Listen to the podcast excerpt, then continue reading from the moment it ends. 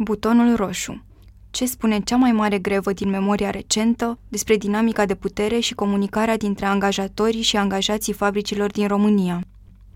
Pe geamul ușii de la intrarea în fabrica Electrolux din satul mare ajung în general vești despre joburi vacante. Într-o zi la mijloc de aprilie, cineva a lipit acolo o coală A4 cu antetul companiei care anunța servicii gratuite de consiliere psihologică în aceste momente de stres emoțional. De pe geam a ajuns sub formă de comunicat în inboxul redacțiilor, apoi în presa locală și, spre seară, într-un status de Facebook al președintelui de sindicat Samus Electrolux, Sorin Faur. Faur, un bărbat de 55 de ani cu mustață grizonantă, care a intrat în sindicat în 94 să reprezinte inginerii de la controlul tehnic de calitate, i-a îndemnat pe colegii lui să sune la numărul afișat și apoi să povestească ce li se întâmplă. El sunase deja și ce îi se recomandase, după 30 de zile de grevă, au fost mai multe plimbări în aer liber. Credea că demersul companiei e inutil, dar a scris, nu contează, ideea e să le facem cheltuieli celor din Electrolux. Să vorbească cu noi nu au timp și bani, i-a spus o femeie în comentarii. Vai, unde am ajuns? În loc să rezolve problemele și să nu ne țină afară ca pe niște oameni fără valoare, ne pun la dispoziție psihiatrii, a completat altcineva. Poate ei au nevoie, noi suntem bine. A închis șirul un comentariu care a primit trei like-uri. În dimineața următoare, muncitorii și-au reluat locurile în greva din parcarea pe care o numesc Țarc. E o bucată de asfalt dreptunghiular la 150 de metri de o intrare principală cu paznic și turnicheți. Are o clădire de beton în stânga, o clădire industrială în spate, un gard vopsit în dreapta și un gard viu în față. S-au așezat într-un semicerc, cu fața spre o bucată de ciment care funcționează ca o scenă improvizată. Acolo urcă Faur, alături de Vasile Dârle, secretarul cartel Alfa, și Radu Matica, vicepreședintele sindicatului Samus Electrolux. Cei trei sunt comisia de negociere cu reprezentanții fabricii și povestesc, cum au tot făcut-o în ultimele săptămâni, ce noutăți au, ce zvonuri au mai apărut, ce se mai poate face. În spatele mulțimii se mișcă draperiile curioase ale celor care lucrează la birouri, din dreapta îi veghează un panou albastru imens cu sigla companiei. În față, autobuzele care merg spre gară opresc uneori și claxonează în semn de solidaritate. Cu o mână în buzunarul blugilor și una pe portavoce, Faur le povestește că surse neoficiale zic că lucrurile se apropie de sfârșit. Se pare că și ei se gândesc că lucrurile au luat o rasna și trebuie să se întâmple ceva, spune despre conducerea fabricii. Să meargă la psihologi, intervine o voce de bărbat din mulțime, ceea ce amintește liderului să repovestească, pentru presă și posteritate, despre numărul de telefon netaxabil la care i-a răspuns o doamnă amabilă de la o clinică privată din București. Unii pufnesc în râs nervos, cei vocali strigă și pentru ceilalți. Mergem la pescuit, să steie liniștiți. Sau, să sperăm că și domnul director primește consiliere de undeva. Discuția se mută în mai puțin de un minut înspre lucruri importante, cum ar fi revendicarea de la care a și pornit această grevă la început de martie, o creștere a salariului cu aproximativ 350 de lei net pe lună, o sumă importantă pentru un muncitor care nu ia în mână nici 2000 de lei. Greva însă urma să mai dureze și să se încheie abia pe 9 mai, după 10 săptămâni, cea mai lungă din istoria companiei și din memoria recentă a României. Deși a izbucnit de la o revendicare aparent simplă de creștere salarială neîmplinită, e un cadru bun prin care să privim cum se schimbă munca industrială, cum arată astăzi dinamica dintre angajați și angajatori, cum gestionează aceștia nevoile și așteptările celorlalți și unde duce comunicarea defectuoasă în aceste relații. Totul a început de la finalul anului trecut, odată cu încercarea sindicatului de a renegocia contractul colectiv de muncă, un contract valabil pentru toți angajații, care stabilește clauze salariale, drepturi și obligații, condiții de muncă. Contractul în vigoare urma să expire,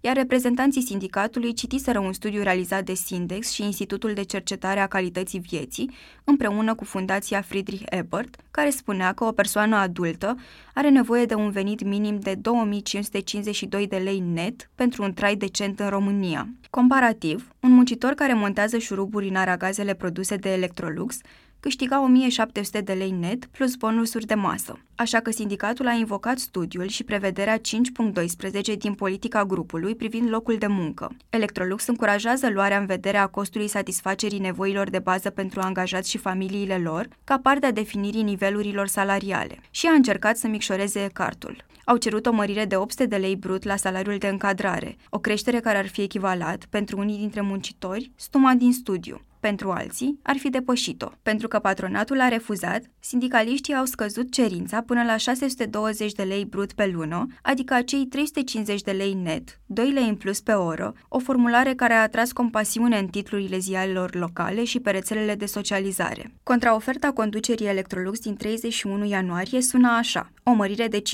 5% pentru toți cei aproximativ 900 de angajați, asigurare privată de sănătate și un bonus de prezență de 150 de lei brut lunar. Sindicatul, care reprezintă 540 de angajați, a refuzat. Muncitorii voiau neapărat suma fixă, pentru că procentul, spuneau ei, ar fi accentuat diferența dintre salariile lor și cele ale personalului TESA, tehnic, economic, suport, administrativ, adică ingineri, resurse umane, etc.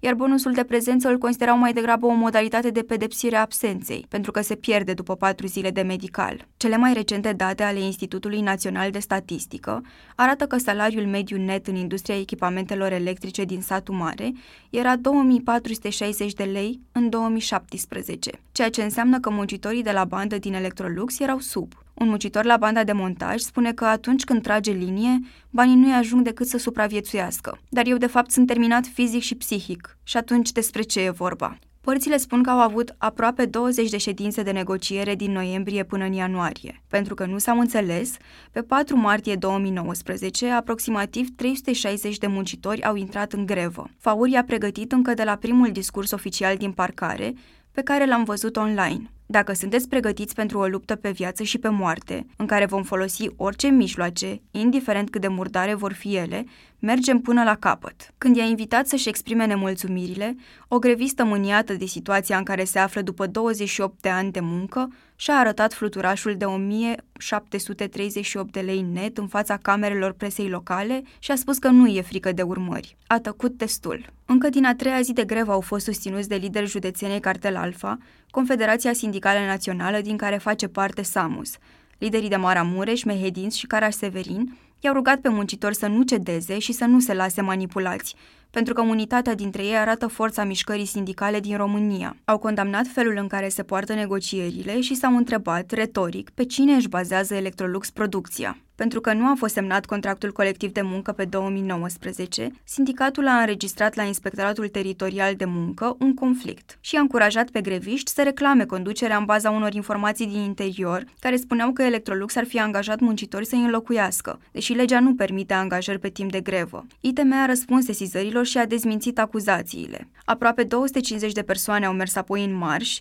ca să reclame că nu și-au primit tichetele de masă în valoare de 315 lei, care se adaugă la salariul de bază, pentru februarie, o lună muncită. Le-au primit doar cei care au rămas înăuntru. Prima declarație a companiei a venit pe 8 martie, în urma unei solicitări de presă din partea jurnaliștilor sătmăreni. Electrolux a spus că oferta implică și creșterea salariului de bază, și un bonus de prezență, și o asigurare medicală privată, dar că procesul de negociere este în derulare și preferă să nu dea alte detalii. Un comunicat oficial a venit abia la trei săptămâni de la începerea grevei. Compania spune că a îndeplinit cerințele inițiale ale liderilor de sindicat, însă răspunsul lor a fost negativ, fiind necomunicată în schimb o nouă solicitare, total diferită față de cea inițială, ce constă într-o creștere de peste 20% a salariului de bază brut al unui angajat din producție. Comunicatul Electrolux a venit cu o zi înainte de organizarea Marșului Vestelor Albastre, cum s-au autointitulat după mișcarea muncitorească a Vestelor Galbene din Franța. Alături de liderul cartel Alfa, Bogdan Hosu, și mai mulți lideri județeni, 400 de oameni au pornit din fața fabricii prin centrul orașului și au strâns aproape 1000 de participanți până la sediul prefecturii, un număr important pentru un oraș care a stat mai degrabă deoparte în timpul protestelor antiguvernamentale din ultimii doi ani. După marș, greva a devenit și mai vizibilă în presa centrală, care a circulat același mesaj. Compania nu vrea să acorde 2 lei în plus pe oră și refuză dialogul cu sindicatul. Au apărut și pagini de Facebook,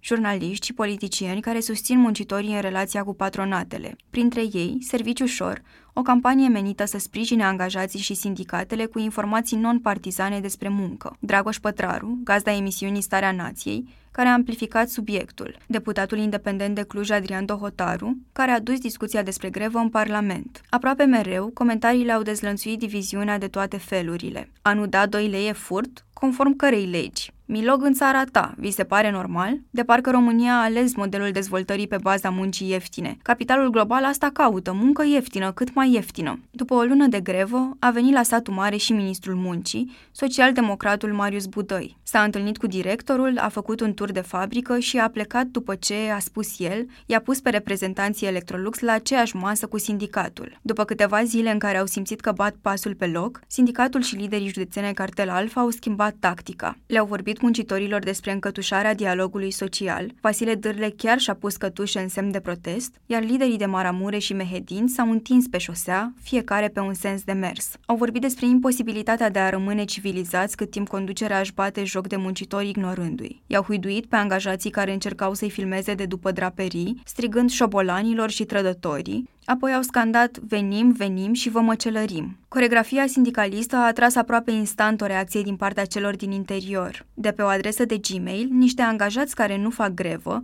cum s-au semnat la final, au trimis pe 4 aprilie un mesaj către presă. Ne îngrijorează amenințările și jignirile la adresa noastră, cât și viitorul fabricii. Au blamat și faptul că greva a pornit doar cu revendicări financiare, însă odată începută, au ieșit la iveală nemulțumiri legate de condițiile de muncă și de cum sunt tratați muncitorii de superiorii lor. Cam aici erau lucrurile când am ajuns în satul mare, în a șaptea săptămână de grevă, pe o ploaie mocănească, în toiul discursurilor la portavoce. Din marginea parcării se vede o clădire alb cu albastru în spate, acoperită pe jumătate de 10 brazi aliniați. În mijlocul oamenilor în geci groase, cu șepci sau glugi, stau câțiva reporteri care așteaptă cu telefonul întins următoarea declarație. Muncitorilor nu le-au mai rămas multe expresii faciale din care să aleagă privesc atent spre lider și așteaptă. Pe perioada grevei, contractul individual de muncă este suspendat, conform legii, astfel că nu pot intra în fabrică și nici nu primesc salariu. Vin dimineața la 9 în țarc și stau câte o oră. Apoi pleacă să lucreze prin livezile altora, să ajute bătrâni din satele apropiate, să muncească cu ziua. Sunt aproape jumătate înăuntru și jumătate în grevă. Unii au ieșit împreună, soț și soție, alții și-au dat seama că nu o să se descurce fără măcar un salariu. Au auzit deja vociferări despre o nouă ofertă, însă chipurile sindicaliștilor nu trădează o victorie. Din contră. Au auzit și zvonuri despre o primă de 1000 de lei pe care ar urma să o primească muncitorii dinăuntru, care vor să se transfere la secția presă. Fără presă morți. Au auzit și că nimeni n-a acceptat încă, așa că s-au înseninat. După o lună și jumătate de la prima ofertă, Electrolux a venit cu alta. A propus o creștere care se întinde pe 2 ani, 5% în plus la salariul de bază și 200 de lei brut bonus de prezență pe 2019 și încă o creștere de 5% plus 200 de lei brut bonus pe 2020. Însă n-a venit și cu răspunsuri la întrebările sindicaliștilor. Se dublează bonusul la anul? Se vor aplica și contribuțiile sociale la bonus? Liderii au întrebat și dacă rămâne la fel contractul colectiv, din care face parte creșterea salarială, iar răspunsul ar fi fost scurt. Nu este tema acestei întâlniri. Deși loc de lămuriri n-a fost, Faur spune că spațiu pentru a arunca săgeți ironice la adresa sindicatului s-a găsit. Directorul fabricii le-ar fi spus că sindicatul oricum vorbește doar aiureli, așa că nu are sens să dea alte explicații. La finalul discursurilor, Radu Matica se asigură că mandatul lor stă în picioare. Încă o dată vă întreb, Mergem înainte pe cererea dumneavoastră de sumă fixă? Greviștii strigă, da, din toți rărunchii. 350? Da. Net? Da. Indiferent pe câți ani se întind ofertele conducerii, oamenii strigă în continuare, nu cedăm. Își doresc o creștere salarială în sumă fixă, pentru că 5% din salariile lor înseamnă aproximativ 85 de lei net, dar pentru inginerii buni, ale căror salarii ajung și la 10.000 de lei brut, spune Faur, inginer și el în corpul TESA, înseamnă 200 sau chiar 500 de lei în plus. Compania spune că salariile inginerilor variază între 4.000 și 6.500 de lei brut. Muncitorii din țară își doresc un trai decent, care să le permită și o privire în perspectivă, nu doar o viață de azi pe mâine. Printre ei e și Romica Erdei, care are 50 de ani și lucrează în fabrică de 31. Se trezește în fiecare zi de muncă la 4 jumătate, dă la porci, se spară la lighean și la 4.55 iese din casă. Are tren la 5 și 17 din Domănești, cea mai apropiată stație de Moftinu Mic, satul în care s-a născut și în care și-a făcut o familie. Doar așa ajunge la fabrică la 6.30, locul lui de muncă de când era puști. Casoleta cu slănină, ceapă, usturoi și pită e pregătită de cu seară și cafeaua o bea din mers. O lasă în casă pe Marcela, soția lui, care se trezește la 5 când merge la muncă la o fabrică de pocanși de schi din apropiere. Mai lasă în urmă 8 pisici și 2 câini, 2 porci, 3 rațe mute, câteva găini și 15 ari de grădină cultivată. Așa a rezistat în grevă, cu afumătura pe care o ținea agățată în șpais, cămara cu gemuri, compoturi și hălci de carne, cu legumele de astă vară congelate, cu ouăle din cuibar. Nu plătește mari facturi la apă, că are fântână în curte și hidrofor, nu trage apa la baie, că wc e o gaură în pământ. În plus, e obișnuit de când au stat 9 luni la lumânare cu petrol, acum mai bine de 20 de ani, când și-au cumpărat casa cu 2,5 milioane de lei vechi, după ce au vândut acțiunile către Electrolux. A rezistat în grevă și pentru că zugrăvește, taie porci, îl bărbierește în fiecare vineri pe Nea David, tatăl de 87 de ani al primarului din comună, și se face disponibil pentru orice ajutor. Oricând au reușit să pună un ban deoparte, l-au băgat în reparații și construcții. Acum stagnează construirea unui living și a unei băi în prelungirea bucătăriei și a celor două camere deja puse la punct. Ultimul răsfăț a fost un sistem audio, pe care Marcela i l-a luat de ziua lui, la care ascultă Paula Lezeu, Chris Rea, Scorpions și The Motans. Romica are două cusături sub încheietura mâinii stângi, de acum aproape 20 de ani, de când i-a alunecat palma pe tabla pe care o tăia la muncă. Are și o cicatrice mică în sprânceana stângă, tot din perioada aia. Era somnoros, în schimbul 3, și a ferit prea târziu capul din calea berbecului de la presă. De câțiva ani, are o prostatită care îl sâcâie. I se trage din ultimii 10 ani munciți în aer liber, de când este stivuitorist magazionier, și iarna își pune fundul direct pe scaunul abia curățat de zăpadă. Pentru că e în fabrică din 88, le-a cam experimentat pe toate. Când se gândește la trecut, își amintește și lucrurile bune, că se strângea cu colegii și făceau bocraci, un fel de gulaj la ceaun, la ocazii, și că primeau prin poștă, de ziua fiecăruia, o felicitare semnată personal de un director mai vechi. Urări de sănătate, de bine, de mulțumire că lucrăm, spune Romică. Nu fă bani, dar te uns pe suflet. Ți-o pica bine că ai văzut că cineva se gândește la tine și te bagă în seamă. Romica a făcut în paralel liceul la Seral după ce a absolvit școala profesională de lecătuș mecanic la Baia Mare, pentru că se gândea că o să promoveze dacă e mai pregătit. Dar la noi sunt alte criterii pentru promovare, nu neapărat ce știi să faci, spune despre maestri la apelul bocancilor, cum îi numește pe cei care avansează pentru că, spune el, își lingușesc șefii și țipă la muncitori. A tras 9 ani la presa mare de 350 de tone, care confecționează subansambluri ce se vor monta la aragaz, perete lateral, capac, ramă laterală. Îndoia, decupa, perfora tablă, lucra cu matrițe și confecționa apoi repere. Dacă nu avea imprimări și nu era crăpat, reperul ajungea într-un coș. I s-a părut o muncă monotonă, care era și foarte periculoasă. Au fost oameni care au rămas fără mână, spune el. Presele erau prevăzute cu fotocelulă, adică berbecul nu cobora dacă era în raza sa de acțiune, însă au fost cazuri în care nu s-a mai oprit, pentru că sunt depășite presele, cârpite majoritatea. Romica avea calificare de stivuitorist, astfel că a plecat de la presă prin concurs, când au venit în fabrică primele două stivuitoare moderne Caterpillar. A ajuns la vopsitorie în câmp electrostatic. Acolo trebuia să alimenteze pensiile de material crud vopsit, venit din presă, și să alimenteze apoi liniile de montaj cu materialul finit, gata pentru asamblare. Azi este stivuitorist la magazia de ambalaje, descarcă camioane cu polistiren ambalat în folie. Pentru că lucrează afară, beneficiază și de un spor de intemperie de 14%, adică aproximativ 350 de lei dacă are luna completă, cu care ajunge la vreo 2000 de lei în mână. Însă au fost și situații în care nu a primit sporul pentru că a fost băiat rău și a participat în ultima mare grevă de la Electrolux. A durat 5 săptămâni în 2012 și încă este un reper pentru ce au avut și ce au pierdut. Atunci au ieșit 800 de angajați din aproape 900, pentru că reprezentanții fabricii voiau să renegocieze contractul colectiv de muncă, astfel încât să îl reducă la nivelul minim prevăzut de codul muncii. S-au luptat să păstreze salariile compensatorii în caz de disponibilizare, ceea ce au reușit, dar au pierdut alte beneficii. Prima de Paște, prima de vacanță, aproape 50% din salariu, alte sporuri. Atunci li s-a redus pauza de la 10 la 5 minute, iar cea de masă de la 30 la 20 de minute, care se adaugă peste programul de muncă de 8 ore. Romica a intrat mereu în grevă pentru că spune că îl deranjează nedreptatea. În ultimii ani, nu a auzit pe nimeni să spună că e bine în fabrică, ba din contră, așa că nu înțelege de ce nu e toată lumea în țarc. Simte că oamenii și-au schimbat atitudinea de când cu Dietmar Blömer, directorul fabricii din 2009, iar greva a fost un pumnal greu pentru relațiile dintre colegi. Deja între noi s-a format, ne uităm urât, vorbim urât unii la adresa altora. Pe lângă că au făcut ce-au făcut, au făcut și o râcă între oameni, care va fi și va dura. Fabrica de la satul mare are o tradiție de peste 100 de ani în oraș. A fost mai întâi atelierul mecanic al fraților Prinț, care a produs apoi vase emailate. Prin anii 50 a fost naționalizată de comuniști, care i-au schimbat numele în 23 august. A început să producă mașini de gătit cu două sau patru ochiuri, mașini de gătit pe gaz și sope cu combustibil solid. Produceau mărcile Ignis și Carpați, iar pe la începutul anilor 70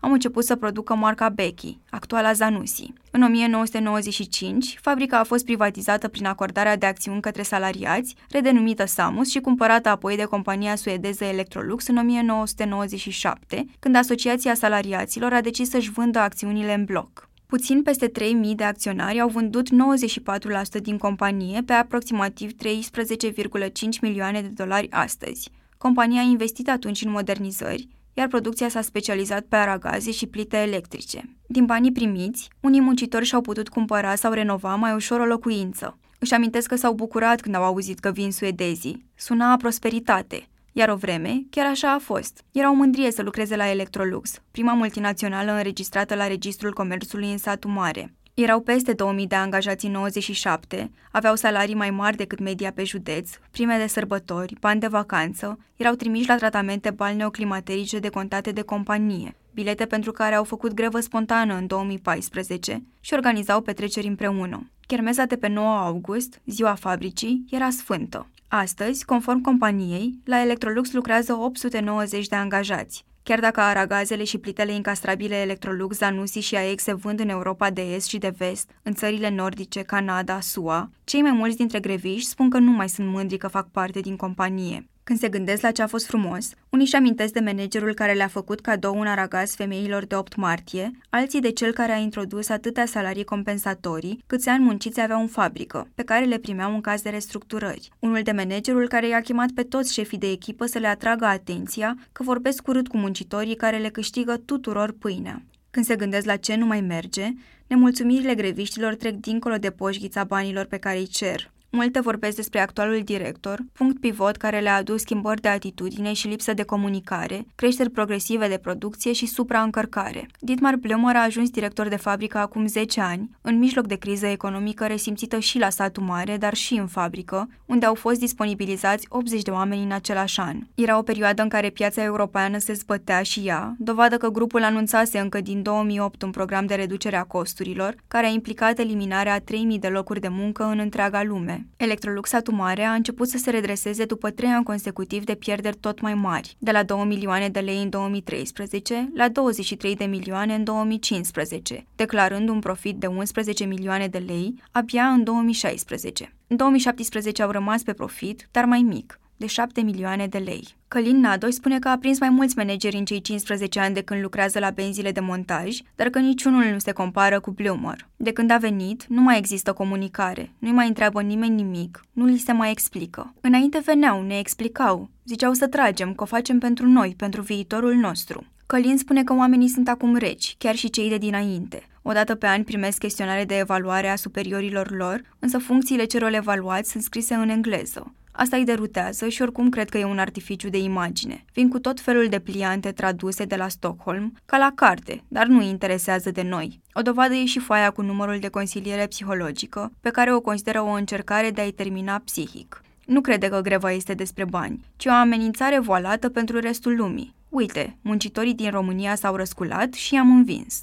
Deși maestrul e omul la care ar trebui să ajungă și nemulțumirile și cererile de concediu și problemele personale, li s-a întâmplat des să audă, a e problema ta, sau n-am putință acum de concediu. Maestrul trebuie să știe toate fazele de lucru și să predea producția în orice condiții. Dacă ai lăsat patru persoane în concediu și ți-o picat doi bolnavi neprevăzuți, te dai peste cap, dar producția trebuie să iasă, povestește un muncitor. E un post cu responsabilitate mare, pe care nu toți știu să o gestioneze. Muncitorii se plâng că maestrul urmează ordinele șefului de secție orbește și îi presează să lucreze cât pentru 2, 3, 4 absenți. Îi frustrează și că unii au 8 sau 10 clase, i-au văzut că nu știu să lucreze la calculator și totuși le sunt șef și îi tratează cu superioritate. Pe scară ierarhică, muncitorul e la bază, îi urmează șeful de echipă, apoi maestrul, apoi șeful de secție. Deasupra tuturor el directorul de producție, apoi directorul de fabrică. Anul trecut au schimbat sistemul de funcționare al benzii, un factor care le-a amplificat nemulțumirile care i-au adus în grevă. Dacă înainte omul împingea aragazele pe bandă,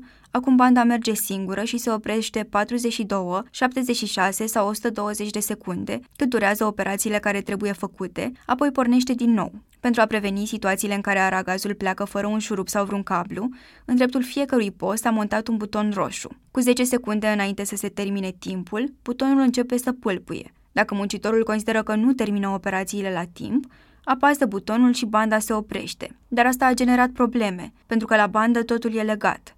Dacă nu ți-ai făcut faza, nu poate să continue celălalt. Mai vine maestrul, mai urlă la tine că nu-ți faci treaba, că din cauza ta nu iese. Spun muncitorii despre cum resimt stresul contratimp, mai ales dacă apar și probleme tehnice. La început, când s-au montat putoanele, toată lumea le-a apăsat de teama să nu plece aragazul incomplet. Faur spune că muncitorii au încercat să vorbească cu inginerii, să le explice că există și alte modalități de a-și face munca mai ușoară, însă ideile lor n-au fost ascultate. De aici și frustrarea pe conducere, care s-a acumulat într-un săculeț cu revoltă. Am încercat să vorbim cu mai mulți ingineri, la mai multe niveluri ierarhice, care nu s-au alăturat grevei, dar ne-au refuzat, spunând că cel mai potrivit ar fi să vorbim cu reprezentanții companiei. Deși am încercat în numeroase rânduri, și la Satu Mare și la București, n-am reușit să obținem niciun tur al fabricii și niciun interviu cu vreun reprezentant al companiei. Agenția de Relații Publice Golin, care reprezintă Electrolux în România, ne-a explicat în scris că relația cu presa a fost și este responsabilitatea noastră, la fel ca anunțarea deciziilor noastre în mod public, și că liderii companiei n-au acordat interviuri pentru că focusul nostru principal a fost acela de a rezolva conflictul, de a ajunge la un acord comun cu liderii de sindicat. În mai, la o săptămână după încheierea grevei, Colin a organizat o petrecere privată cu partenerii Electrolux cu ocazia lansării unei noi game de produse. Când vine vorba de producție, Electrolux se ghidează după principii de lean manufacturing,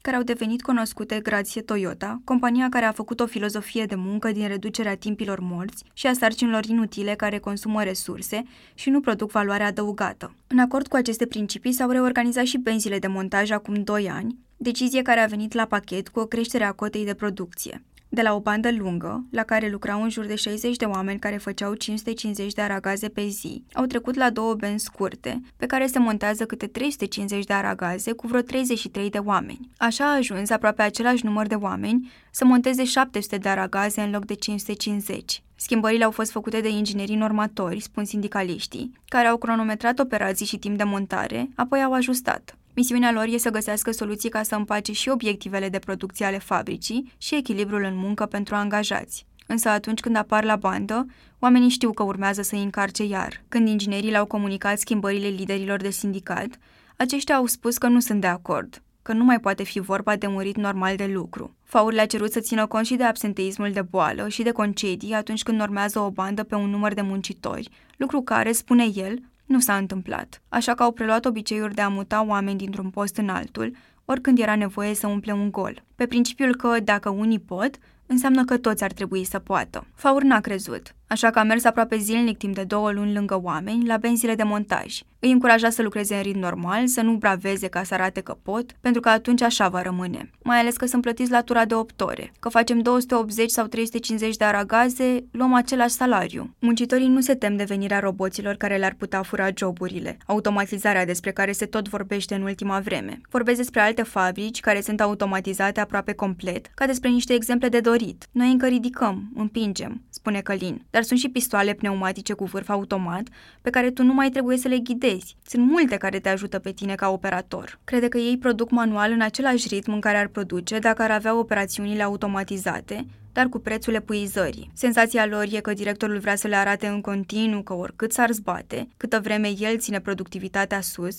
și îndeplinește obiectivele în fața superiorilor, el câștigă. Înainte de a ieși în grevă generală, directorul i-a chemat pe muncitorii în hala de montaj, la capătul benzilor, unde se țin discursuri la ocazii, cum ar fi Ziua Mondială a Calității. De data asta, scena improvizată din paleți și câteva trepte acoperite cu o mușama, stația de amplificare și microfonul au fost aduse ca să-i asculte pe angajați. De ce vor să facă grevă? A spus că el nu știe doleanțele noastre, spune Mariana Pop, care muncește de 31 de ani în fabrică și crede că reprezentanții Electrolux fac pe victimele. Câțiva oameni au spus că nu au salarii, că lucrează în condiții proaste, că e presiune, iar directorului nu i-a picat bine. Atâta era de nervos că îi juca obrajii, spune Mariana, pe care nu a înduioșat-o încercarea conducerii. Mai degrabă a simțit că vor să ia de proști. Deși primește 1800 de lei net pe lună ca preparator de email, substanța sticloasă care se aplică pe plite și e rușine uneori să spună unde lucrează, Simte că e o chestiune de demnitate să nu pleci acum din fabrică. Cred că psihic te demoralizează să pleci de bunăvoie, să nu-ți dea niciun ban. E munca mea de atâția ani de zile și eu să dau cu piciorul? Mariane i s-a propus să fie maestru,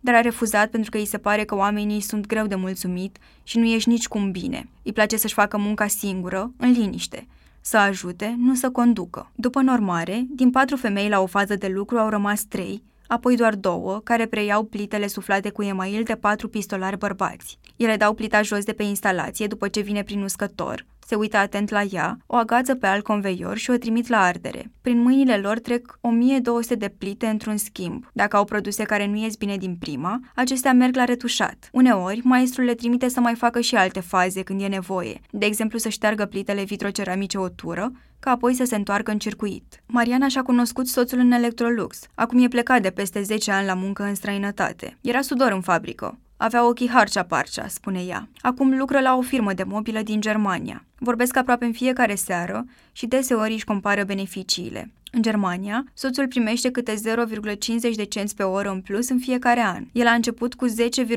euro pe oră acum 3 ani și eu am 15 lei pe oră după 31 de ani. Așteptările sunt mai mari, însă condițiile de muncă, spun mai mulți, nu au crescut odată cu ele. În timpul verii, temperatura poate ajunge până la 42 de grade în anumite hale, mai ales când ies plitele din cuptoarele de 800 de grade, se creează și un efect de seră. Unii și-au adus termometrele de acasă ca să demonstreze că e prea cald, dar asta n-a schimbat starea de fapt a lucrurilor. Vara e cald, iarna e rece, în loc să ne dea căldură, ne-au dat un plovăr, spune Călin. Se fac economii pe spinarea muncitorilor. Deși au montat ventilatoare, ele doar preiau aerul cald și îl suflă înapoi, iar când căldura cere extra hidratare, apar alte probleme. Mersul la toaletă în pauza de 5 minute, pe care au o dată la 2 ore și care nu e niciodată suficientă. Greviștii cred că dacă li s-ar schimba mentalitatea și nu ar mai accepta condițiile, conducerea i-ar trata ca de la om la om. Însă acum, spun ei, Gândirea fabricii pare să fie, dacă nu-ți convine, vin 100 în locul tău. E o vorbă care le intensifică sentimentul de inutilitate, dar știu că nu e neapărat adevărată. Vin sezonieri și după două săptămâni pleacă, că lucrul e mult și banii sunt puțini. În decembrie 2018, rata șomajului în satul mare era de 2,60%, iar în aprilie, la ultima bursă a locurilor de muncă din oraș, au fost peste 800 de joburi disponibile. Unul dintre zvonurile care au circulat în țarc și în presa locală era că un concern german era dispus să-i angajeze pe toți cei 400 de greviști dacă se decid să plece. Era vorba de Zollner, producător de componente electrice și al treilea cel mai mare angajator din satul mare, cu peste 2000 de oameni. Unii și-au depus CV-urile în așteptarea deznodământului grevei, alții au ajuns la concluzia că n-ar câștiga mai mult nici acolo. Cred că angajatorii s-au înțeles între ei să țină orașul ăsta pe bani puțini. La începutul celei de-a opta săptămâni de grevă, în dreptul țarcului apar un microbus și vreo trei mașini mici cu pancarte lipite pe geamuri. La prețuri europene vrem salarii europene. Electrolux nu respectă muncitorii. În jurul lor mișună câțiva bărbați în tricouri sau bluzoane albastre,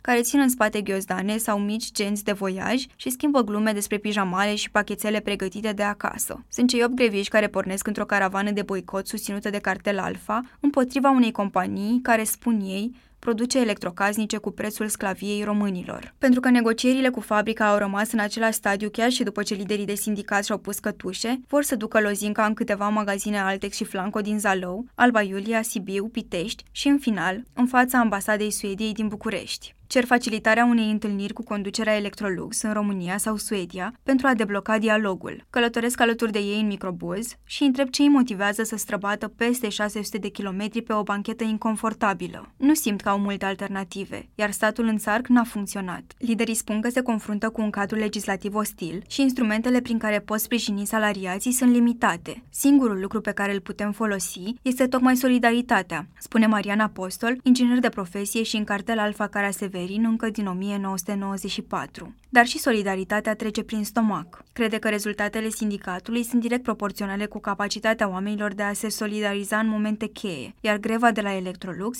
e unul dintre ele. Când ajung în parcarea unui complex comercial din Zalău, muncitorii trag pe ei vestele albastre cartel alfa, unii își pun și șepci, iar toți se flanchează cu bucăți de carton. Fac fotografii în fața fiecărui magazin și apoi le postează pe Facebook. Au și un document în care adaugă cele câteva zeci de apariții în presă, semn că eforturile lor sunt văzute și dincolo de satul mare. Apostol, Mihai Bărbulescu de la cartel Alfa Mehedin și Florin Hosu de la Mara Mureș intră primii în magazine. Au pasul hotărât, privirea înainte și cartoanele sus. În alt textul din Alba Iulia, o vânzătoare le zâmbește și îi ghidează spre aragazele Electrolux, iar liderul de mehedinți îi strânge mâinile a mulțumire. Oamenii prinși la cumpărături tind să-și ferească privirile. Un domn care își așteaptă factura strânge buzele neputincios. Repetă aceeași coregrafie la Sibiu și Pitești, când au de șef de magazin tineri, care îi gonesc de pe proprietatea privată înainte să-și facă numărul, ridicat pancartele, povestit oamenilor despre grevă, sfătuit să nu mai cumpere produse făcute în sclavie modernă, greviștii se enervează. Unii dintre ei își amintesc de proprii copii și le greu să-i vadă așa puțin solidari cu o realitate care, cred ei, ar trebui să intereseze pe toată lumea. Când își dă seama că sunt aproape de Târgoviște,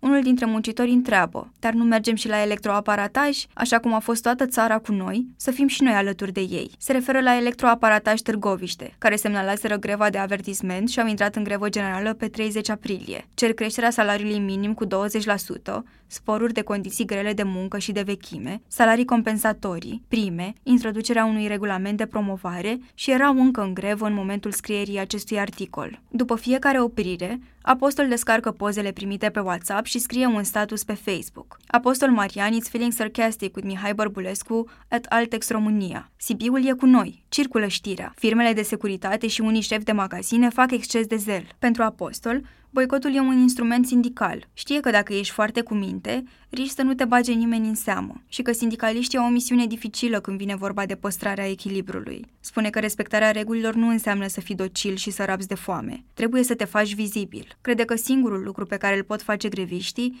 e să reziste mai departe, să lucreze pe unde pot, dar să nu intre înăuntru. Dacă se duc în fabrică, e un meci pierdut și probabil că de acum încolo va fi foarte greu să mai ridice ochii din pământ. La sediul ambasadei Suediei li s-a pregătit tot un țarc, câțiva metri mai la stânga de poarta ambasadei, ceea ce îi nemulțumește, nu sunt atât de vizibili acolo. Li se alătură jurnaliști, sindicaliști, câțiva membri ai partidului Demos care au venit cu o pânză pe care scrie Solidaritate și deputatul Adrian Dohotaru. La geamurile rotunjite ale ambasadei apar capete curioase și telefoane care filmează, iar apostol le dă material. Doamna ambasador, dumneavoastră știți că în România, la satul mare, o firmă suedeză numită Electrolux promovează relații de muncă de tip feudal? Aveți ceva de spus? De fiecare dată când iese cineva pe poartă și nu e un oficial care îi invită înăuntru, cade o liniște ca o concluzie. De câțiva ani, ambasada s-a remarcat în social media prin glume, ironii fine la adresa guvernanților români și meme-uri pe teme sociale și politice. Un sindicalist spune că abia așteaptă să vadă ce glumiță o să facă la adresa celor 40 de cenți pe oră, echivalentul la 2 lei, pe care Electrolux refuză să-i dea românilor. În spatele gardului albastru pus de jandarmerie,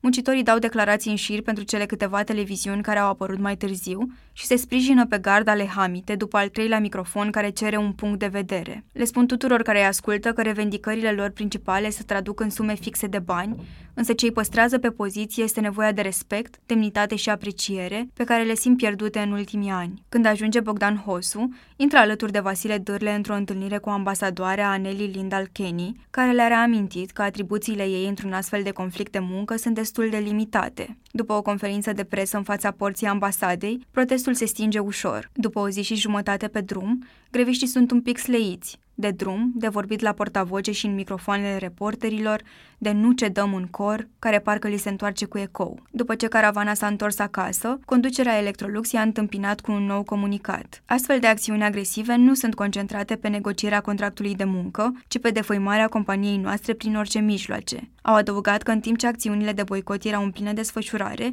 și-au folosit timpul țintit, așa ca o ultimă ofertă. O creștere salarială pe 2 ani de 5,5% și un bonus de prezență de 200 de lei brut în 2019, plus încă o creștere identică în 2020. Sindicaliștii au considerat că procentul cu 0,5% mai mare decât ultima ofertă e nesemnificativ și l-au refuzat. Mai mult, la recomandarea lui Apostol de a negocia cu demisiile semnate, ziarele locale au mai adăugat un rând de presiune când au scris că greviștii sunt pregătiți să-și depună demisia în bloc dacă până pe 6 mai nu se schimbă nimic. Nu e nimic nou în conflictul de la satul mare. E un raport de forțe, spune Marcel Spatari, directorul Sindex, o firmă de consultanță care sprijină drepturile angajaților și coautor al studiului pe care Samus și-a bazat revendicările. Sindicatele exprimă acum o neplăcere acumulată în timp, într-o formă care a atras atenția. Crede că greva e un indicator pentru ce se întâmplă în multe multinaționale din România, după criza economică începută în 2008 și după modificările legislative din 2011, când guvernul Boc și-a propus să flexibilizeze piața muncii și să atragă investitori printr-un nou cod al muncii, legea numărul 40 din 2011 și o nouă lege a dialogului social, legea numărul 62 din 2011, care urmau să favorizeze crearea unui milion de noi locuri de muncă. Inițiativele n-au trecut însă prin procedură parlamentară, ci prin asumarea răspunderii guvernului. Opoziția, formată din Partidul Social Democrat, Partidul Național Liberal și Partidul Conservator, a depus atunci moțiune de cenzură, dar n-a trecut, așa că legea s-a adoptat. Atunci, statul le-a asigurat condiții investitorilor străini, care nu au vizat însă și calitatea prezenței lor aici. Ce fel de locuri de muncă? Ce fel de salarii?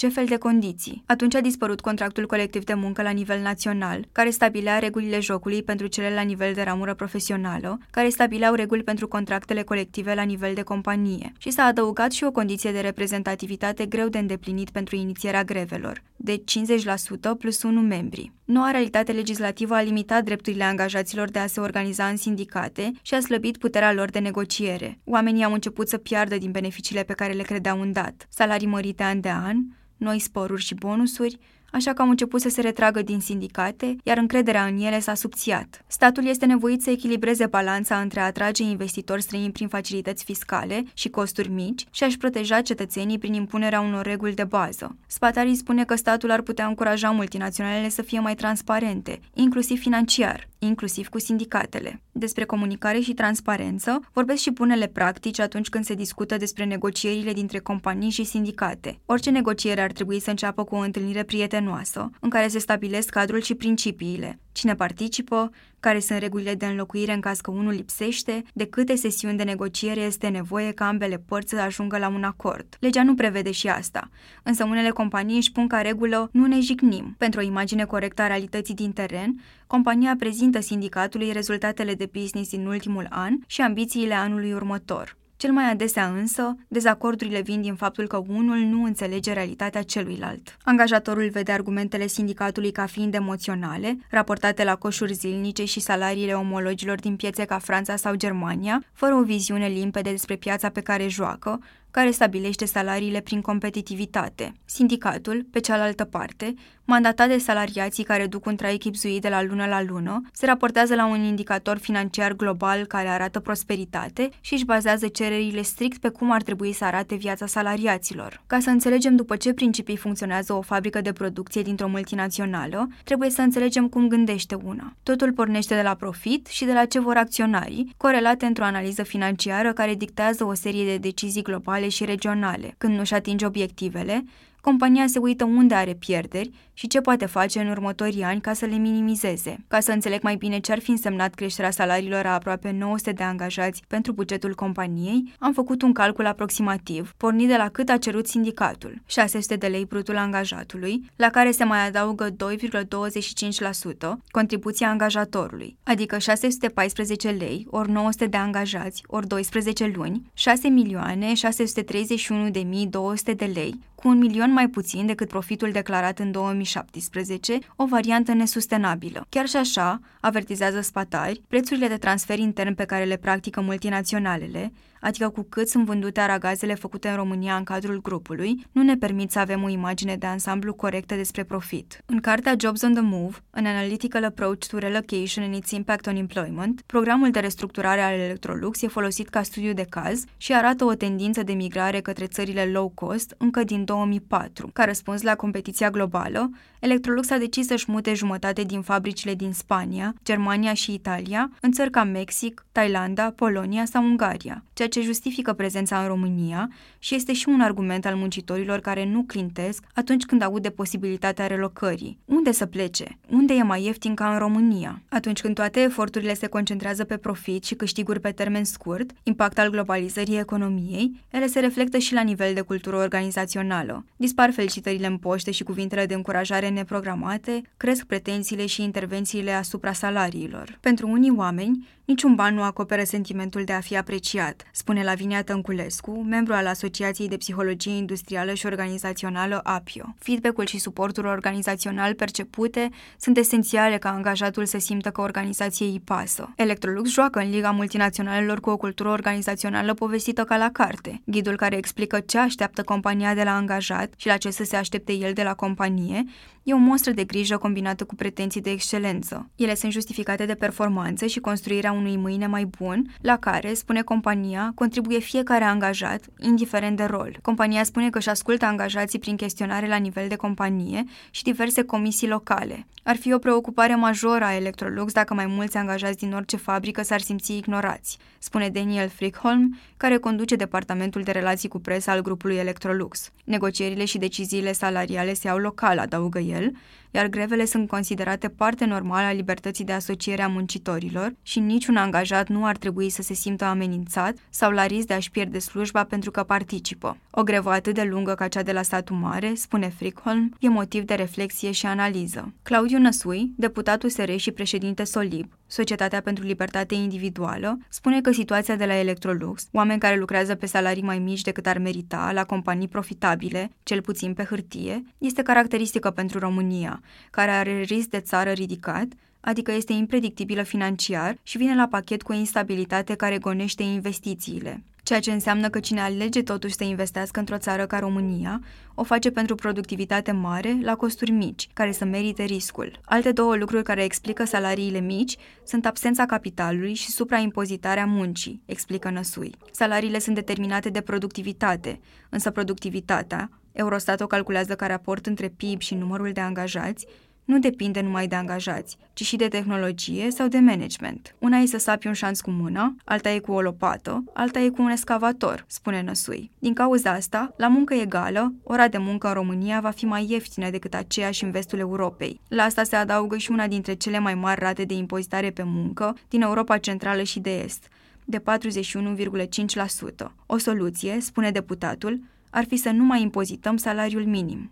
Greva de la Electrolux a atras multă atenție prin rezistența muncitorilor, o premieră în istoria orașului Satu Mare. Conflictele de muncă similare au început însă de 2-3 ani deja, spune Victoria Stoiciu, care e coordonator de proiecte la Fundația Friedrich Ebert și a intervievat mai mulți greviști în ultimii ani pentru platforma Serviciușor. Unele sunt greve organizate de sindicate, ca cele de la Electrolux și Electroaparataj, altele sunt conflicte spontane, ca greva de la Astra Rail Industries, fabricile de vagoane din Arad și Caracal, unde oamenii s-au solidarizat cu colegilor indieni, care ar fi fost plătiți în film pentru o lună de muncă. Stoiciu spune că tensiunile de pe piața forței de muncă din România sunt în creștere, din cauza emigrației și a salariilor mici raportate la UE. Crede că vor continua să apară și altele, pentru că deficitul de forță de muncă întărește forța de negociere a angajaților, care își permit să pună piciorul în prag. Argumentul de acum 10 ani, așteaptă 100 la poartă, când oamenii își găseau greu loc de muncă, încă mai e folosit ca amenințare. Însă realitatea s-a schimbat. După vacanța de Paște și de 1 mai,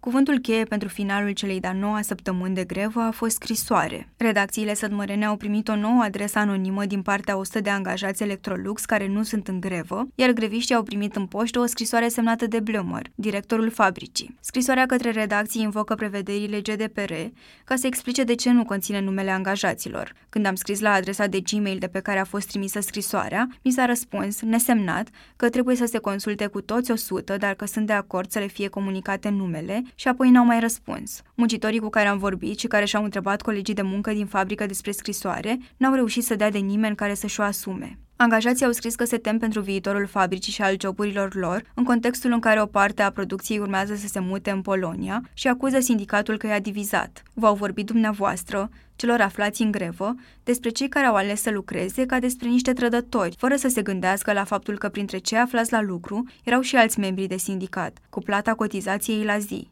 Scrisoarea ridică semne de îngrijorare și cu privire la bugetul local și amintesc că și furnizorii fabricii depind de ea. Dacă Electrolux nu va mai fi, alții vor fi trași în jos, ca într-un domino. Fabrica a funcționat zilnic pe timpul grevei și a acoperit aproximativ 50% din producția normală. Deși greva a afectat volumul, compania spune că stocurile din depozite și distribuție le-a permis să vândă în continuare. O parte dintre comenzile clienților Electrolux Atumare au fost redirecționate către o fabrică din Polonia, care produce aragaze similare.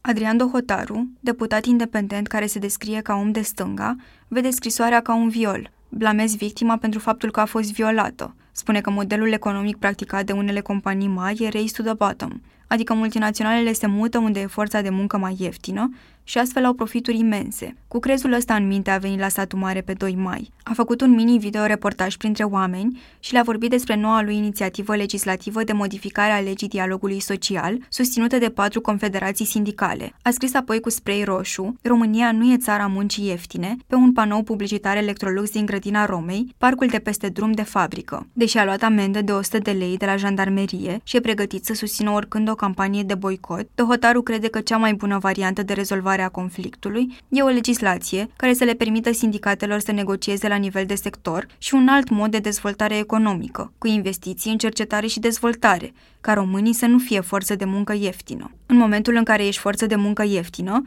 faci subansambluri pentru diverse mărci, spune deputatul. În momentul în care ai investiții în cercetare și dezvoltare, faci produse finite care presupun o plus valoare și ești și plătit mai bine. În ceea ce privește scrisoarea de la directorul fabricii, unii muncitori au blamat-o din start, fără să o citească. Alții s-au enervat când au văzut cuvintele îngroșate. Vrem să știți că sunteți cu adevărat importanți pentru noi și că vă așteptăm înapoi la locul de muncă. Au văzut apoi un conglomerat de cifre atractive pe hârtie, altele decât cele prezentate de sindicat până atunci, și au început să se îndoiască de tot ce credeau că știu. Dar suma asta e brută sau netă? Dar asta e pe anul ăsta sau cum? Dar 483 sună prea bine să fie net, și-au spus greviștii la telefon sau în comentarii la postările de Facebook ale liderilor lor. Pentru că nu scria brut sau net după fiecare cifră, oamenii s-au pierdut printre sumele cosmetizate. Nu era clar cât e creștere salarială și cât e bonus de prezență. După 9 săptămâni de grevă și tărăgănări, simțite ca un afront din partea conducerii, oamenii respingeau din start orice venea din partea ei. E 9 mai și greviștii încep să apară pe trotorul de lângă țarc încă de la 6.30 dimineața. Au mâinile băgate în buzunare, nasurile un pic roșii, cearcăne. Unii încă mai vorbesc de victoria surprinzătoare din semifinalele Champions League de alaltă ieri, când Liverpool a bătut Barcelona cu 4-0.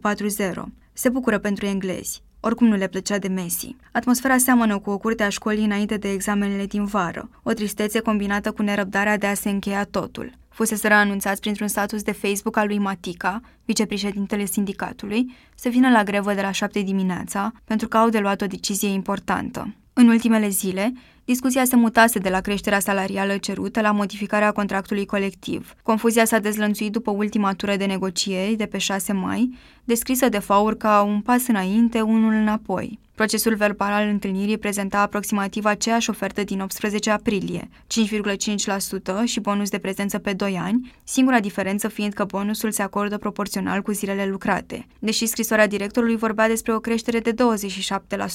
Tot în procesul verbal a apărut ideea modificării contractului colectiv, pentru că oferta conducerii care cuprindea și clauzele contractului din anul 2018 a fost respinsă de sindicat în mod expres în ședința din 31 a 1 2019. Acest alineat a încins spiritele. Asta e o cacealma.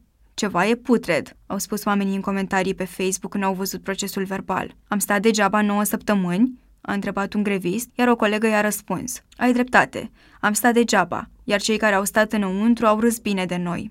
Matica a intervenit să-i liniștească. Le-a spus că sindicatul a respins doar oferta salarială din 31 a 1 a 2019, nu și menținerea clauzelor din contractul colectiv de muncă din 2018, dar întrebări suspendate au mai rămas. În dimineața asta, greviștii intuiesc că i-au chemat de la șapte ca să le spună că Electrolux păstrează intact contractul colectiv de muncă, dar nu pentru că le pasă de ei, ci pentru că s-au supărat și angajații dinăuntru când au auzit că e posibil să-l modifice. Peter Eleș, muncitor la bandă de 17 ani în fabrică și dependent de Facebook de când s-a declanșat greva, spune că el a fost pro-sindicat de când s-a angajat, dar a început să se îndoiască de felul în care aceștia fac lucrurile. Târie ofertă încoace și încolo, prezintă tabele cu oferta noastră și oferta lor, fără să-i consulte cu adevărat în grupuri. Simte că sindicatul ar fi avut de unde să se inspire și să învețe. De la Apostol, liderul cartel Alfa Cara Severin, spre exemplu, care i-a sfătuit de mult să facă o cerere în care să propună zilnic o întâlnire cu reprezentanții fabricii, prin care să poată demonstra că i-au făcut tot posibilul, iar Electrolux i-a ignorat. După ce se strâng toți pe platou, Matica îi anunță prin semnal sonor din portavoce că trebuie să se decidă dacă acceptă ultima ofertă, 5,5% creșterea salariului de bază pentru toți angajații și un bonus de prezență de 240 de lei brut pentru muncitori și maestri, adică fără personalul TESA, începând cu 1 mai și încă o creștere de 5,5% a salariului de bază pentru toți angajații și un bonus de prezență de 480 de lei brut, începând cu 1 ianuarie 2020. Oferta, le-a transmis conducerea, e valabilă la pachet cu contractul colectiv neschimbat până la 8.30 dimineața. Pentru un muncitor care lua în mână 1700 de lei net, Asta ar însemna o creștere de aproximativ 100 de lei anul ăsta, încă 100 de lei anul viitor, la care s-ar adăuga bonusul de prezență. Un muncitor care nu e penalizat poate ajunge astfel la nivelul revendicărilor grevei peste 8 luni. Semicercul greviștilor se rupe în vreo 6 cercuri mici, ca niște mușuroaie. În cercul presă, un tip înalt în geacă albastră și întreabă liderul de secție. Pentru ce am stat două luni jumate? Pentru ce? Mâinile îi rămân în aer, iar privirea îl fixează pe liderul care ține o țigară în gură, o bucată de hârtie în mână și ridică din umeri. Voi decideți. Spuneți ce vreți să faceți. Oamenii nu simt că au de făcut o alegere, simt că aleg răul cel mai mic. Unii mai întreabă de bonusurile de prezență, să se lămurească dacă zbrut sau net, să se resemneze un pic mai informați. Unul dintre stivuitoriști râde amar. Am făcut ocolul pământului în 60 de zile. Și ce am realizat? Aproape 250 de oameni au semnat tabelul care a decis soarta grevei. Sindicatul spune că a fost 90% majoritate, iar câțiva a semnat nu din principiu, cum au făcut Romică și Călin, știind că ceilalți vor semna în dreptul căsuței da. Mariana și Petra au fost de acord doar pentru că trecuse deja prea mult. Cei mai vocal greviști spun că sindicatul a făcut tot ce a putut, conducerea a fost de vină. Unora le e teamă că nu se vor putea abține și se vor lua la harță cu cei dinăuntru. Faur crede că greva nu a fost degeaba. Până la urmă, bonusul de prezență se poate interpreta ca o sumă fixă care se dă numai și numai la muncitori, a declarat la finalul grevei. Câștigul ăsta este, iar cel mai mare câștig e că am rămas uniți. Electrolux spune că greva le-a demonstrat că există o lacună în comunicare între muncitori și conducere, însă crede că acest conflict ar fi putut fi încheiat mai repede. Noi am propus cea de-a doua ofertă cu aproape două săptămâni înainte ca liderii de sindicat să se hotărască să o accepte. În dimineața următoare, pe 10 mai, câteva grupuri de navetiști cu ghiozdane și sacoșe în mână sar din trenul Regio 4331, care oprește la linia 1 în gara Satu Mare. Printre ei e și Romică, navetist și până ieri grevist la Electrolux. Are o geantă neagră tip diplomat și o sacoșă din care iese un colț de vestă reflectorizantă, pe care o poartă în curtea fabricii când descarcă din camioane. Merge rapid și un pic țopăit. Are ceva emoții, chiar dacă azi vor face doar protecția muncii. Se gândește că o să audă niște comentarii, pentru că s-au întâmplat multe în 10 săptămâni, dar el e împăciuitor de fel.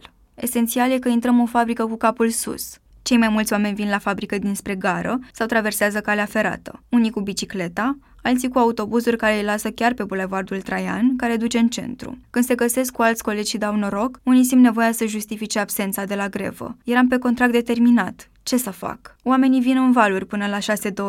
Salută paznicul și au deja cartela în mână, gata să o bipăie la turnicheți. Un muncitor cărunt și solid vine legănându-se pe alee, fredonând o melodie. Când ochește un coleg după gard, ridică pumnul în aer și strigă ușor batjocoritor. Nu cedăm! Foaia de hârtie care anunță consiliere gratuită pentru greviști a rămas tot pe geam, chiar dacă locul greviștilor a revenit la misiunea inițială. E parcare, nu țarc. Dacă i-ai întrebat pe muncitori, ar zice că e ok. Pentru multinațională, tot mașini sunt și ei.